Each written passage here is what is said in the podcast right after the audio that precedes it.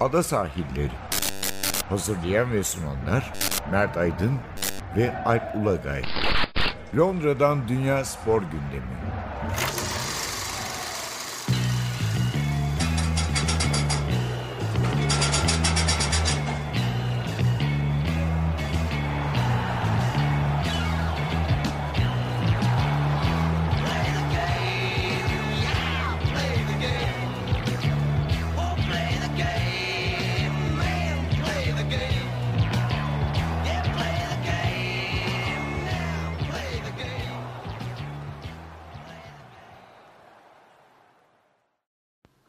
Ada sahillerinden merhabalar. Ben Alp Ulagay. Ben Mert Aydın. Ee, yıl sonu hatta 10 yıl sonu özel programımızda karşınızdayız. Daha Ee, çok 10 yıl sonu ya. Yani yıl sonu. yıl sonu e, zaten yeterince konuşuluyor. Bir de hani e, yıl bütün yıl ne olduğunu merak edenler tek tek bir zahmet dinleyebilirler programları. Arşive bir göz Arşive atsınlar diyorsun. Çünkü Evet, biz 10 yıl daha önemli sanki. e, bu yani yılın sonu için e, normal e, günlük aktüel olaylardan değil de bu 10 yılın en iyilerinden e, iki program çekmeye karar verdik. Böyle bitiriyoruz 2019'u ve 2010'lu yılları. E, bugün önce futbola başlıyoruz. Yani futbolda bu geçen 10 yıla 2010'lara bir bakacağız. E, bu 10 yılın enleriyle ilgili konuşacağız. E, nasıl gelelim önce en, en unutulmaz maçlara bakalım mı? Böyle ne kaldı? Bu 10 yılda aklımızda en unutulmaz dış, maç deyince neler gelir uluslararası maçlardan? Tabii tabii. Yani Kulüpler düzeyi ve milli takımlardan. aslında hani lig maçları da var. Yani uluslararası derken hani Türkiye dışındaki Evet. maçlar diye düşünürsek. Çünkü benim aklıma ilk gelen e, Almanya Brezilya maçı. Değil mi? Öyle oluyor. Yani çok olağanüstü bir sonuçtu çünkü o. Evet yani Bir herhalde Yani aslında hani en unutulmaz maç deyince ille en iyi maç olmasına gerek yok. Ama unutulmaz maç. Yani o kupanın finali Almanya Arjantin daha uzamasına rağmen daha düşük profilli bir maç olmuştu.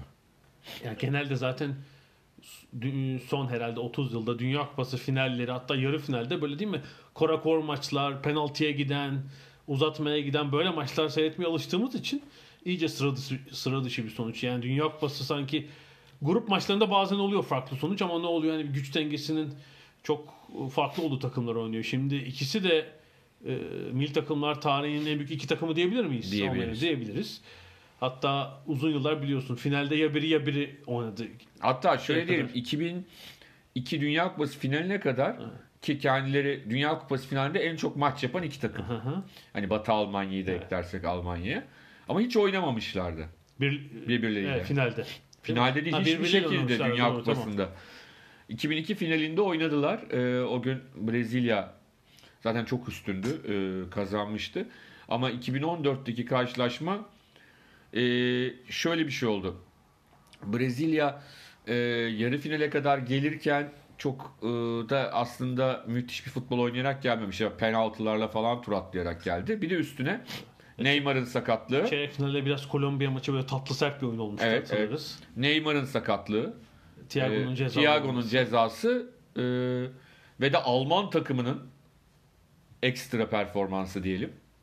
Evet çünkü Alman milli takımı hatırlayalım yani 2004'ten sonra üzerine ekleye ekleye 2014'teki zirve seviyesine gelmişti aslında. E, Brezilya'da ev sahibi olmasına rağmen herhalde e, benim hatırladığım dönemde böyle en düşük profili milli takımlardan biri. Yani Neymar hariç Forvet'te büyük sorun yaşayan değil mi? Ciddi sıkıntılar olan bir milli takım vardı. Onun da olmaması tabii Tabii bir de bir şey daha önemli. Evet, hı hı. Tabii yani Löw çok önemli bir hoca Evet. ama e, Guardiola'nın aslında hani her zaman böyle enteresan katkıları oluyor.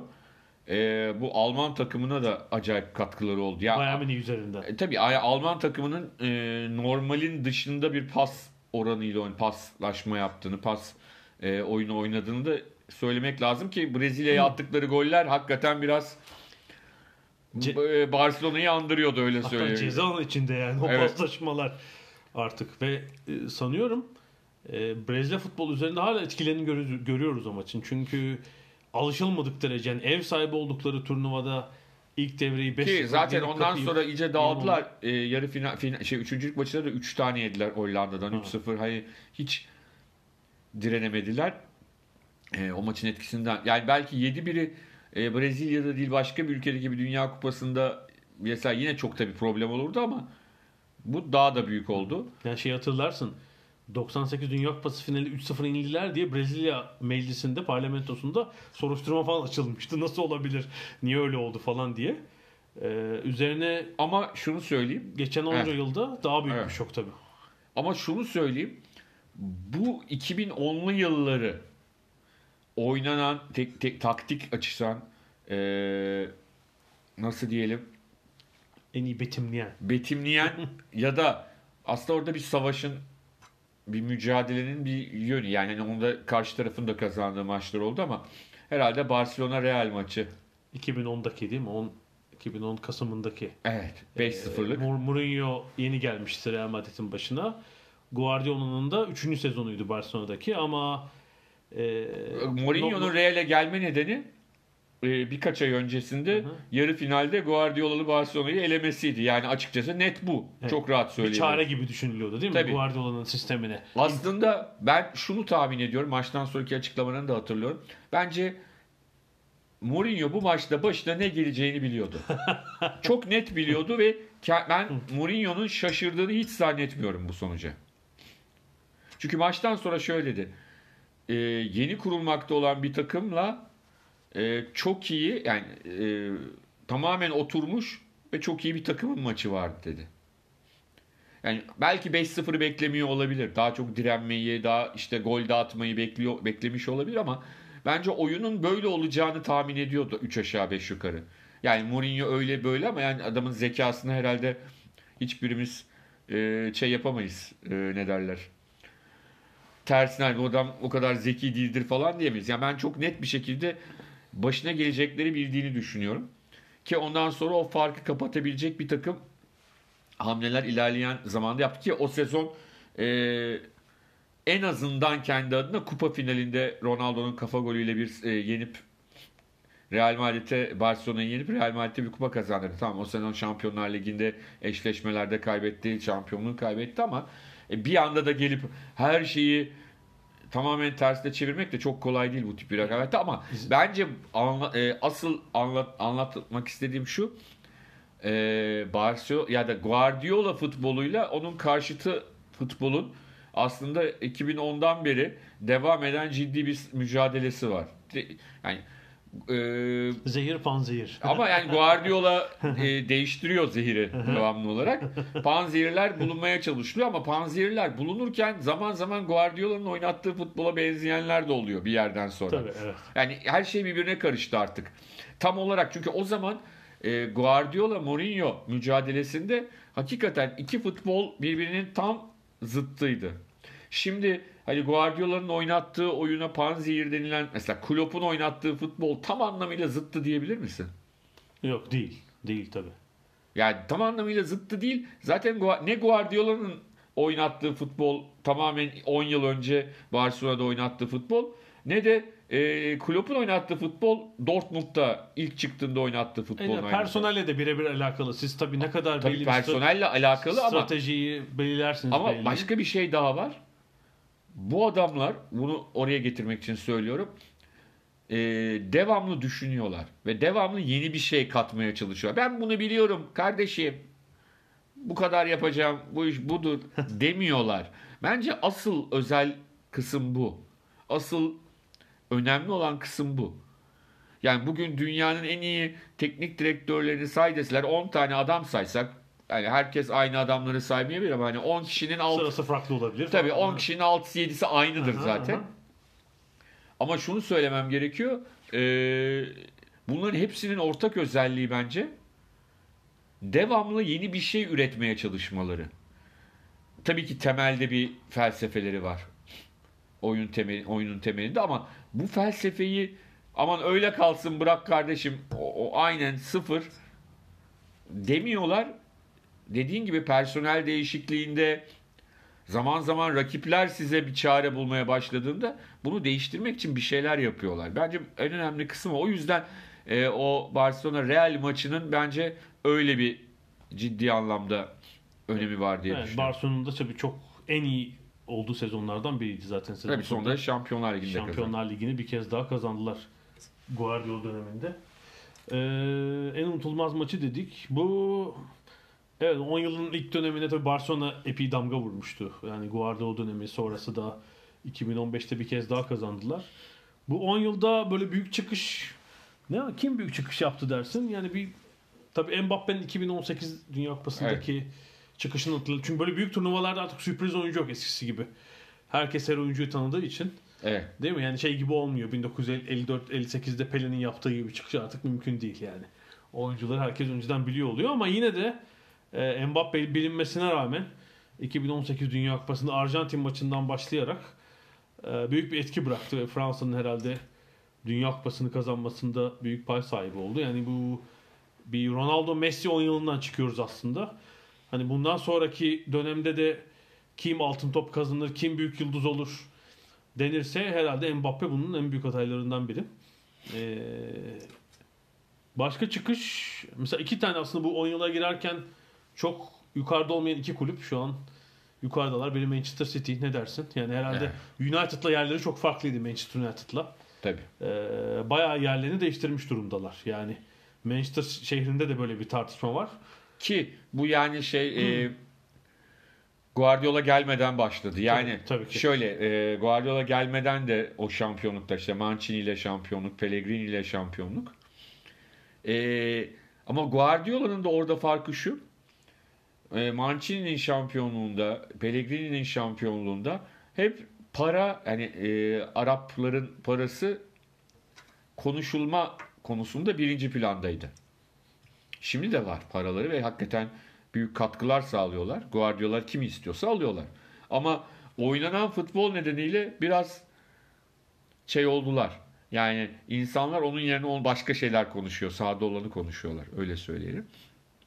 Paris Saint Germain de benzer bir e, şeyle bu işe başladı ama şu ana kadar e, hani Fransa Ligi'nde üst üste şampiyonluklar çok güzel ama Kıtada onu başaramadılar. ee, tabii kolay da değil ama şunu söyleyelim arada işte bir tane de şampiyonluk kaybettiler yani Monaco'ya.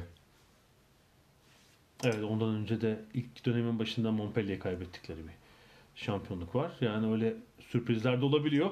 Sürprizlere ne dersin? Bu 10 yılda biz ne sürprizler gördük? Böyle büyük sürpriz ne var? Herhalde biri Leicester'ın Leicester herhalde İngiltere birinci şampiyonu. diyebiliriz. 2015-16 sezonunda Premier Lig'deki şampiyonluk. Yani 80'li ya da 70'li yıllarda olsak demezdik. Çünkü o dönem hatırlarsan Örnek benzer örnek. hatırlarsan diyorum 70'li yıllarda falan hatırlarsak bebekken falan. Ya orada işte ikinci ligden alt ligden çıkıp hemen şampiyon olanlar falan filan çok fazla e, daha rekabetçi bir ligdi. İngiltere birinci ligi o zaman hani Premier Lig yokken ama Derby'nin şampiyonluğu var işte Leeds var Nottingham Derby'nin iki var. tane var. Nottingham Forest'ın Forest'ın var var. falan diye e, rahatlıkla söyleyebileceğimiz böyle enteresan takımlar var. Ee, Şeyde de işte değil mi? 70'lerin başı İtalya'da Cagliari var, Verona var 85'teki büyük sürpriz. Ama şu yakın dönemde geleneği ve maddi gücü büyük olan takımlar tabii büyük bir hakimiyet kurdular Premier Lig'de de. Bütün liglerde böyle hatta seri yapanları herkes görüyordur. Yani Juventus'un Bayern Münih'in yaptığı seriler. Ama Leicester City bütün bunların arasında 2015-16'da 1'e 5000 verirken bahislerde çok ufak bir ihtimalken önce liderliği aldı yılın sonunda. Sonra acaba bu hafta mı şu hafta mı derken farkı ufak ufak açarak diğer bütün takımların çok iyi olmadığı bir sezonda çok sürpriz bir şampiyonluk kazandılar. Ee, yani bu sezon şampiyon olsalar bile aynı sürpriz olmayacak. Olmayacak evet. Muhtemelen öyle gözüküyor. Milli takımlarda böyle büyük bir sürpriz. Tabii o Brezilya Almanya maçı sıra dışıydı ama böyle bir fark yaratan küçük takım. İzlanda diyebilir miyiz? Ya diyebiliriz. Hani onların da gelebildiği nokta belli ama en azından bir hareket yaratmış oldular ve de çok küçük aslında bir ülke, evet. e, yani küçük bir ülke ve e, aslında hani oynadıkları futbol çok sempatik bir futbol değil. Değil, değil. Ama e, şöyle diyelim o oyun anlayışı, e, fiziksel özellikleri bunları göz önünde bulundurursak yine de rakip rakiplerinin çok e, kötü anmadığı bir takım olmak da çok kolay bir iş değil. Yani çünkü o fiziksel oyun, işte oyuncuların o e, şeyleri, özellikleri, kalıplı oyuncular, fiziksel oyun, sert oyun. E, bu tip oyunlar sevimsiz gelir. Yani rakip e, takımların taraftarlarına. Ama İzlanda e, o oyunu e, çok da e, şey yapmadan nasıl diyelim rakibi e, üzmeden e, yapmayı başardı. Yani bence en önemli özellikleri o. Oyun tarzı çünkü dediğim gibi sevimli bir oyun tarzı değil. Ama ona rağmen e, insanları çok fazla karşılarına almadılar diğer futbol severleri. Bu bence önemli bir özellik. Evet yine de değil mi 2016'ya kadar hiçbir büyük şampiyona gidememiş İzlanda. Gittikleri kalmadılar. Gruptan çıktılar. İngiltere yediler. İşte çeyrek finalde Fransa tabii e, çok büyük bir üstünlük kurdu onlara karşı ama işte 350 bin nüfuslu ufacık bir ülke. E, Aynı zamanda yani handbolda çok iyiler, basketbolda, Basketbolda fena değiller. Ee, Yani İstanbul'un orta boy bir ilçesi kadar olduğunu düşünelim nüfusun. Çok ufak bir kaynak var ellerinde yani.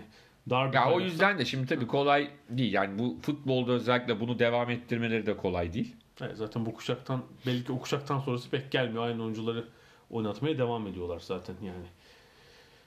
Seri Ya seri- şeyi hatırlıyorum ben. Kulakları çınlasın Mehmet Durupınar Hı hı, hı hı. istatistikçi.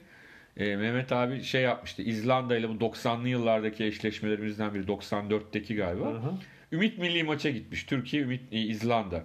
Şimdi İzlanda'nın nüfusu küçük olduğu için e zaten 18-19 yaşındaki çocuklar da A milli takımda. 15 yaşında çocuklar falan oynuyor Ümit milli takımda. tek tek isimlerini almıştı. Bu iyi olabilir, bu iyi olabilir diye onu hatırlıyorum. O anlatıyordu böyle tek tek İzlandalı gazetecilerden bilgilerini alıyormuş o oyuncular. Çünkü 15-16 yaşında çocuklar oynuyor. Çünkü öbür yaştakiler şeyde A milli takımda. Tabii zaten hani İzlanda gibi bir ülkede belli bir yaş grubuna doğurganlığın da fazla olmadığı bir yer tahmin ediyorum. Kaç erkek olabilir ki zaten çok kısıtlıdır yani. Ki dediğim gibi yani mesela handbolde de handbolde Büyük bir bayağı gelenekleri var tabii evet. e, gelenekleri var. A, takımda da var öyle e- eski handbolcu oyuncular taç atan falan. Ondan sonra e, e, bir bir sene basketbolda katıldılar Avrupa, Şampiyonası'na. Bunlar takım sporu hani bireysel sporcular ayrı da. Evet güzel bir sürpriziydi. İzlanda e, 2010'ların. E, bir küçük ara verelim. Aradan sonra en unutulmaz gol, hayal kırıklıkları onlarla devam edeceğiz.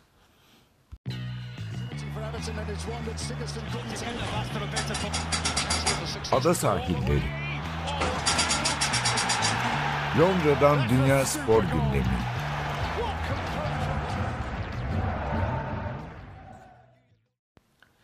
Ada sahillerinde 2010'ları, 2010'ların futbolunu, e, futbolundaki enleri almaya devam ediyoruz.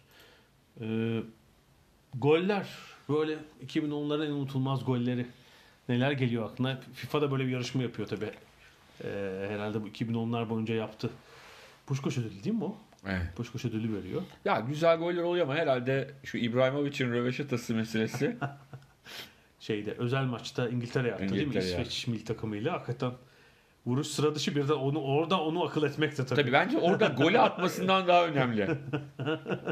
Yani o onu akıl, akıl etmiş olması. Çünkü e, hani vardır ya meşhur bizim çocukluğumuzda Milli Piyango reklamı. E, ya Metin Akpınar'la rahmetli Zeki Alasyanan ben bana niye çıkmıyor çıkmıyor? E, bilet alıyor musun? Yo. E, Sonuçta o, onu denemeyi akıl etmek lazım. O golü atabilmek için. Atabilecek yeteneği var da e, hayal gücü de var. Çünkü aslında oradan o e, biraz hayal gücü isteyen bir vuruş. Çünkü kaleye koşan savunma oyuncuları var yani onu düzeltip dönerek bir vuruş yapmaya kalksa muhtemelen belki kaleci yetişecek oyuncular çıkaracak Ya falan. şöyle diyeyim. Hani Pelé'nin bir tane e, şeyi vardır ya 70 Dünya Kupası'ndan kalma. E, işte orta sahadan dener çek maçında Aha, evet. dışarı Evet, gider. bir de evet. işte Uruguay maçında sanırım topun üstünden atlıyor kaleci Mazurkiewicz boşa yaptı. Gol değildir ama Evet. en ünlü hani gol olmayan Gol en ünlü. pozisyonlar. Bu da gol olmasa yine e, akıllarda kalırdı. Tabii, çünkü yani oradan röveşateli kaleye e, kaleyi bulmak da olağanüstü iş. Direkten falan da dönebilirdi. Bir de gol olması çok unutulmaz anlardan biri. Yani yaptı. e, şeyine mitine yeni bir şey kattı. Bir de hani röveşata vuruşunu e, bir akrobatikliğinden mi artık atletik beceri gerektirmesinden Biraz o çok- karate şeyinden de Evet, tabii. kaynaklı. Ya çok ben şey buluyorum ne bileyim en e, aklımda yer eden goller onlar onlar olur. Belki Ronaldo'nun Ju- Juventus'a attığı röveşataydı. Yani Şey o aslında Daha klasik bir röveşat. klasik yani şu anlamda o daha anlamlı bir gol aslında yani diğeriyle karşılaştırırsan yani. Şampiyonlar Ligi e, yarı final maçı mıydı? Çeyrek final maçı. Yani e, o yüzden tabii ki Ronaldo'nunki daha değerli bir gol yani. Hiç tartışılacak gibi değil ama diğer taraftan İbrahimovic'inki de yani kim attı deseler herkes İbrahimovic der ama hani orada adamı şeye alsan e, böyle bir e, hani şey yapıyorlar ya sigara içenleri falan blurluyorlar. Ben de Türkçe bir kelime bulmaya çalışıyorum şey kullanmamak için. İşte mozaikliyorlar. Ana mozaiklesen yine İbrahimovic dersin. İbrahimovic, evet. Olabilir. Başkası olmaz herhalde. Ama tabii yani bir de artık o kadar maç seyrediyoruz ve o kadar çok enteresan goller atılıyor ki güzel goller, takım golleri. Ee, birilerine ha- mutlaka haksızlık yapıyoruz ama şöyle söyleyeyim. İbrahimovic'in röveşatası e, bütün o belki ondan çok daha iyi hazırlanmış, çok daha bilerek atılmış, çok daha güzel organize edilmiş tüm gollerden daha fazla hatırlanacak, hiç unutulmayacak. Bunu çok rahatlıkla söyleyebiliriz. Evet güzel özetledin. Ee, 2010'larda böyle hayal kırıklığı, futbolcu, takım, milli takım. Evet işte Brezilya'nınki var. Onlar için büyük bir hayal kırıklığı. Ne geliyor aklına? Manchester United'ın çok ciddi bir düşüşü ve şey var. Ferguson sonrası değil mi? Bir hayal kırıklığı diyebiliriz. Ama yani hani hayal kırıklığı tabii ama hani acaba bu hayal kırıklığı beklenmeyen bir şey mi? Ee, onu söylemek lazım. Hani e, hep konuştuğumuz bir şey. E, Ferguson gibi, e, Wenger gibi bir kulüpte e, neredeyse yani duvara çakılan çiviyle bile ilgilenen teknik adamları ayrıldıktan sonra ve 20 küsür yıllık e, kariyerden sonra ayrıldıktan sonra doğal olarak o kulüplerin toparlanması çok kolay olmuyor. İster istediğiniz kadar doğru adamı seçin. Kendi doğru adamları seçtikleri zaten tartışılır. Ama e, çok kolay bir iş değil yani öyle söylemek lazım. Evet doğru diyorsun yani tabii. Ee, şeyin yerine doldurmak çok uzun süreli çalışan e, Çok uzun damga süreli vurmuş- ve damga vurmuş. dediğim gibi neredeyse her şeyle ilgilenen belki de aslında 3-4 kişilik iş yapan, 3-4 kişinin görev yapması gereken bir noktada görev yapan Evet, tek başına Atletik'te geçen haftalarda vardı işte. Ee, Alex Ferguson'ın arkasında her zaman çalışma odasında Manchester United'dan yetişen genç oyuncuların ve başka takımlara giden genç oyuncuların isminin yazılı olduğu bir şey dururmuş, çizelge. İşte hangi takıma kimi gönderdik, kaç para kazandık. Onunla gurur duyarmış. Yani biz de oynamadan ama para kazandık diye. Ee, oradan sonrasını doğrusu yerine doldurmak pek kolay olmadı. Ee, Neymar diyebilir miyiz? Neymar'ı ben tabii bu Messi ve Ronaldo öyle bir hakimiyet kurdular ki ve çok istikrarlılar 10 yıl boyunca. Ama sanki 2015'te falan o Şampiyonlar Ligi finali sonrası şey gibi düşünüyordum. Hani bundan sonra Neymar sonraki 5 yılda bir 2-3 kez altın top alır. Evet. Ee, Messi Ronaldo'nun önüne geçer gibi düşünüyordum. Yani şöyle Ama diyeyim. Garip bir şey oldu. Bir tavır oldu. Messi. Şimdi şöyle, Neymar'da. şöyle bir şey var. Messi'nin e, durumundan rahatsız olup ayrılmak istemesini normal karşılıyorum. Ama gidilecek kulüp tabii para olduğu için mecburen Saint Germain ama hani onu onların seviyesinde gösterebilecek kulüp Paris Saint Germain değildi bence. Yani hani belki ne bileyim e, bir kontra yapıp Real Madrid'e gitseydi e, Belki Premier Lig'e gelseydi. Premier Lig'e Premier Lig'de bir e, takıma gelseydi ya da Bayern Münih'e gitseydi atıyorum. E, bunlar sanki Paris Saint Germain'den daha onun e, nasıl diyeyim yaptıklarını daha da rahat gösterebileceği bir şey oldu. Tamam Fransa Ligi de herkes seyrediyor. Paris Saint Germain'i de herkes seyrediyor ama Paris Saint Germain'de şimdi bunlar dedik ya bu sene Şampiyonlar Ligi şampiyonu oldu. Bunu sağlamak çok kolay değil. Ya, özellikle tabii kalitesine bir şey demiyoruz yeteneğine ama Yok ilgili 2018 Dünya Kupası'nda o yerde yuvarlanmalarıyla düştüğü durum, alay konusu olması falan. Ee, yani olması gereken yerin çok gerisinde kaldığı için bir hayal kırıklığıyla bitiriyor bence bu 10 yılı mesela. Çok daha iyi. Sezonun değil mi böyle bir üçte birini falan kaçırıyor, sakatlanıyor, E tabii bir şey oluyor. e, Kız kardeşinin düğünü oluyor, Doğum gidiyor. günü gel- doğum günü gidiyor oluyor pardon. falan. Her sene aynı zamanda doğum günü doğru düğün değil. Her sene aynı zamanda evlenilmez çünkü. Altı kız kardeşi var. Her sene aynı zamanda ortadan yok oluyor. Yani e, biraz sıkıntılı diyebiliriz. Başka neyimiz var? Antrenörleri biraz konuştuk bu 10 yılı damga vuran. Değil mi? İşte Pep var. 10 yılı bitirirken Klopp'un e, Şampiyonlar Ligi kazanarak da hem Premier Lig'e hem Şampiyonlar Ligi'ne vurduğu bir damga var. Onu söyleyebiliriz. E, bu 10 yılın yeniliği ne diyebiliriz? Ben hani sadece futbol için değil tüm sporlar için gelecek haftada konuşuruz. Dünya sporunu yaparken belki bu analytics yani analiz işinin Amerika'dan başlayarak tüm spor dallarına futbolda yayıl, yayılması. Yani bazen bu şey olarak yanlış anlaşılıyor. Ee, sanki analiz edince maçın sonucunu verecekmiş ki böyle bir şey değil. Bu sadece daha iyi hazırlanmak Tabii ve ki. belki sonra yapılan hataların Ya işin içinde görmek insan için- olduktan sonra Tabii.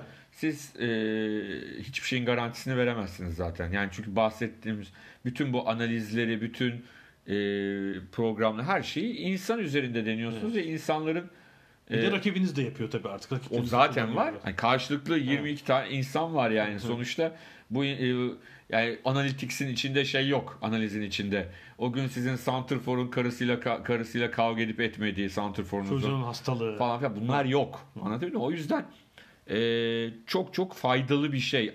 Artık çok net bir şekilde bence çok görünen bir şey. E, en sıradan takımlarda bile Avrupa'da, Türkiye'de dahil her takımda e, ciddi olarak teknik direktörlerin arkasında ciddi takım var. Bunların birçoğunu tek tek tanımıyoruz. E, analiz ekiplerini. Bu analiz ekipleri e, sadece gidip işte stadyumda eski usul maç seyredip defterine not edip gidip hocaya anlatmıyor. Bunlar bu veriler bilgisayara e, giriliyor. Belli programlar var. E, onun da bir ticareti ve onun da bir piyasası var. O programların alınıp satılması meselesi var. E, o programlar üzerinden e, rakip analizleri ve kendi takımınızın analizini yapıyorsunuz. E, sonuçta da bu çok çok Ha ama tabii ki en son karar yine teknik direktörün kararı. Yani siz şöyle bir şey var. Bazen ben görüyorum işte teknik direktör e, ya bir maç oynanıyor ve e, o maçtan sonra işte eleştiriler geliyor. Hocayı bırak da onun analiz ekibi becerememiş. Rakibi belki de becermiş. Bilmiyoruz onu. Yani burada çünkü teknik adamlar sonuçta son kararı veren kişiler. Tabii evet ama bir Yani şöyle teknik adamlar da var. Kardeşim ben analize falan inanmam ben gördüğümü söylerim diyen teknik adamlar da var. Onu da unutmamak lazım. üst, üst düzey takımların hepsinin farklı farklı yöntemler kullandığını artık biliyoruz, okuyoruz, görüyoruz. Ya bir de şey var mesela bir adam var adını vermeyeyim. İngiltere birinci liginde şeyde e, Championship'te hocalık yapıyor ve casus gönderiyor. Yok canım bu devirde yoktur artık. evet böyle. Bir de tabii 10 yıl Ama VAR yani. Evet, O ya 10 yılın sonunda gelen sonunda ama e, hani last but not the least derler ya. Sonuncu ama en küçüğü değil ya en önemlisi. Evet çünkü e, bütün e, şeyi değiştiren, değiştirmesi beklenen e, çünkü yani futbol oyun kurallarını düşünelim değil mi? Yani aşağı yukarı 100 yıldır çok büyük değişiklik mesela oyuncu sayısı, süre falan bunlarda hiçbir değişiklik yok. ya bence kritik değişiklikler, Offside kuralıyla ilgili bir değişiklik kuralıyla olan oldu. değişiklikler Kartlar artı daha fazla işte gösteriliyor. kaleciye pas kuralı Pas kuralı çok etkili oldu. 92'de gelmişti. evet yani, yani önemli yani bu damga vurduğunu rahatlıkla söyleyebileceğimiz Ama şimdi var işin şeyi doğasını değiştirdi tabi. Yani e, gol, kırmızı kart gibi şeylerde, penaltı gibi kararlarda bir yeniden izlemenin devreye girmesi e, üst düzey liglerde, Dünya Kupası'nda, Avrupa Kupalarında, Şampiyonlar Ligi'nde bu hakemliğin doğasını değiştirmiş durumda. Yani hem hakemlerin refleksleri bir de tabi aslında şu ortaya çıktı. E, bir türlü çok sayıda kimsenin düşünemediği. Hakemlikte işin büyük kısmı yorumla dönüyor. E VAR'da da tabii yorum devreye giriyor. Yani e, çizgiyle ilgili pozisyonlar hariç yani geçti geçmedi. Çünkü o tamamen objektif bir şey yani çizgiyi geçip geçmemesi e, zaten işte milimle ölçtüğünüz bir şey ama öbür türlü fauller mi faul pozisyonları yine yoruma giriyor yani bu sefer işte Premier Lig'de görüyoruz. Hakemler yeniden izlemeye gelmiyorlar. kenardaki ekranda var hakemi yorumunu yapıp e, pozisyonun iptal edilmesi gerektiğini ya da işte penaltı verilip verilip verilmemesi gerektiğini karar veriyor. E, bundan sonraki sonraki 10 yılda belki de daha büyük etkisi olacak. Ya da belki... 2021 yılında falan biz bundan vazgeçelim diyecekler ve e, sadece çizgi teknolojisi kullanılacak da olabilir tabii yani. Dediğin gibi olabilir gerçekten. Ee, başka ne vardı 2010'larda? Böyle can sıkan olaylar. Tabii yani bu 2010'ların sonunda biraz İngiltere'deki, dünyadaki konjonktür bu bazı ırkçılık olaylarının arttığını buna dair tribünlerde Tabii 2010'ların başından beri var aslında. Evet. Hani Rusya'da falan da çok oluyor. Birçok ülkede e, olmaya başladı artık. Birazcık toplumsal bir takım sıkıntılar e, futbol da bu yaşamın içinde. Stadyumlara da fazlasıyla e, girmeye başladı. Bazı ülkelerde daha fazla, bazı ülkelerde daha az. O sıkıntılara ve ırkçılığın da e, şeyine göre değişiyor. Yani e, biz genelde ağırlıklı olarak e, Afrika kökenli siyahi oyunculara yapılan ırkçılık üzerine konuşuyoruz ama sadece ondan bahsetmemek lazım. Irkçılık, ayrımcılık, başka milletlerden olanlara yapılanlar, e, azınlıklara yapılanlar, e, ondan sonra e, LGBT oyunculara yapılan ayrımcılık. Yani bunlar böyle e, bir ya da iki tane değil birçok çeşitleri var bunların. E, e, Belki tepki de arttı değil mi? Yani böyle artık kimse sessiz kalmıyor herhalde. Tribünden böyle bir şeyle rakip oyuncu bir şey söylediğinde sessiz kalınmıyor. Özellikle işte Premier Lig'de olsun. Batı Avrupa'da olsun. Ve e, hani senle daha önce de başka programlarda konuştuk aslında kadın futbolcular daha fazla bu konuda kendilerini önde gösteriyorlar. Evet aslında bu belki şey öyle bitirebiliriz. Bu 2010'ların e, enleri bölümünde futbolda. Kadın futbolunun da bu 2010'ların sonunda 2010'ları bir yükselişle kapadığını herhalde söylemek mümkün. Doğru. Yani e, aslında var ya çok e, yarı espriyle söyleyeceğim. Abi İngilizlerin yükseldiği her yerde e, medya bu işi köpürtür. Yani kadın futbolunda İngilizler ne zaman düz e, şey oldu, üst düzeye geldi. Profesyonellik kuruldu İngiltere'de. Kuruldu. Dünya şampiyonlarında yarı final oynamaya başladı takım. Bir anda ama çok normal. Evet. Yani e, şimdi biz Amerika takımını övüyoruz. İzledik Dünya Kupası'nda erkekler bile birçok erkek takımına karşı bile mücadele edebilirler diyoruz ama ya Amerika 1990'lardan beri böyle. Yani Amerikan kadın milli takımı. Almanlar da bir ara çok iyiydi. İşte İsveç. Ama ne oluyor? İngilizler işin içine girince biraz daha medya Anglo-Saksonların elinde döndüğü için. Evet, bütün dünyanın okuyabildiği bir medya çünkü. Tabii şimdi evet. Amerikalıların da öyledir ama Amerika'nın e, dünya futbol medyasında Hı-hı. futbol derken sen soccer medyasındaki yeri çok yüksek e, şeyde değil. Evet, takip edilme anlamında. Kendi iç yapısından kaynaklanan, kaynaklanan bir şey. Ee, Anglo-Saksonların hani futbol medyasındaki en önemli şeyi İngiltere. E, İngiliz medyası da doğal olarak iyi bir şey yapınca e, kız takım kadın takımı başarılı olunca doğal olarak işi köpürtüyor. E, onun dışında Dünya Kupası sırasında da e, bu sene işte Avrupa'nın önde gelen ülkelerinde hep çok net bir şekilde Kadınlar Dünya Kupası en e, seyredilen kanallarda yayınlandı canlı olarak. işte burada da BBC'de İngiltere'de yayınlandı. Fransa'da keza öyle. İşte Hollanda'da. İşte tabii tabii. İşte en üst düzey evet, kanallarda evet, yayınlanınca açık halde ve de e, o bahsettiğim ülkelerin hepsi iddialı bir şekilde bu turnuvada olunca ortam büyüdü. Yoksa şöyle diyeyim yani Amerika takımı hep iyiydi. E, Megan Rapinoe hep e, çok konuşan ve yıllardır e, hem kadın hakları hem LGBT hakları hem kadın futbolcuların haklarını savunan bir oyuncuydu. Ama Dünya Kupa 2018 Dünya Kupası sırasında Megan Rapinoe'nun tanınırlığı bence e, küresel hale geldi. Küresel hale geldi diyebiliriz. Tabii şu Amerika... yani 4 yıl önceki 2015'teki Dünya Kupası'nda da Megan Rapinoe vardı. Çok başarılıydı ve aynı şekil şeyleri söylüyordu ama dinleyen ve bunu duyan insan sayısı daha Şimdi doğrusu. Amerikan milli takımının kadın oyuncularıdaki işte Time dergisi de yılın sporcuları seçti. İşte Megan Rapinoe'yu Sports Illustrated yılın sporcusu seçti. Kendileri de söylüyorlar Amerika'daki takip edilme ve izlenilmede de ciddi bir fark var. Yani 4 yıl önce yani 10 yıl önce belki daha da azdı ama 4 yıl önceye göre bile maçların izlenme izlenme e, oranı, reytingi, e, taraftarların e, toplum içindeki ilgisi çok da artmış durumda. E, şimdi oradaki ilgi e, Avrupa'ya sıçramış durumda. İşte bunun şimdi belki Güney Amerika'ya, Asya'ya yayılması gerekir.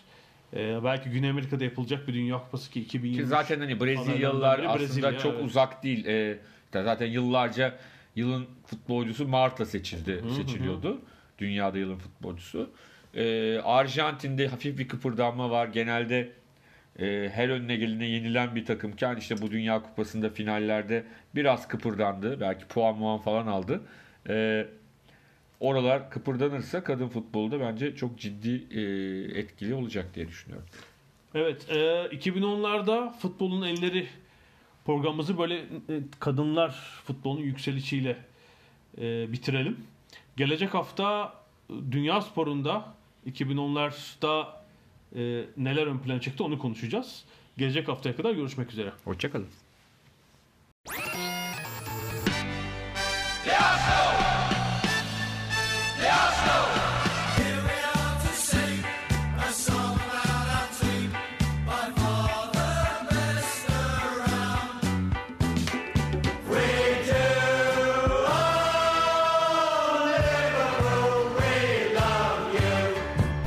Ada sahilleri.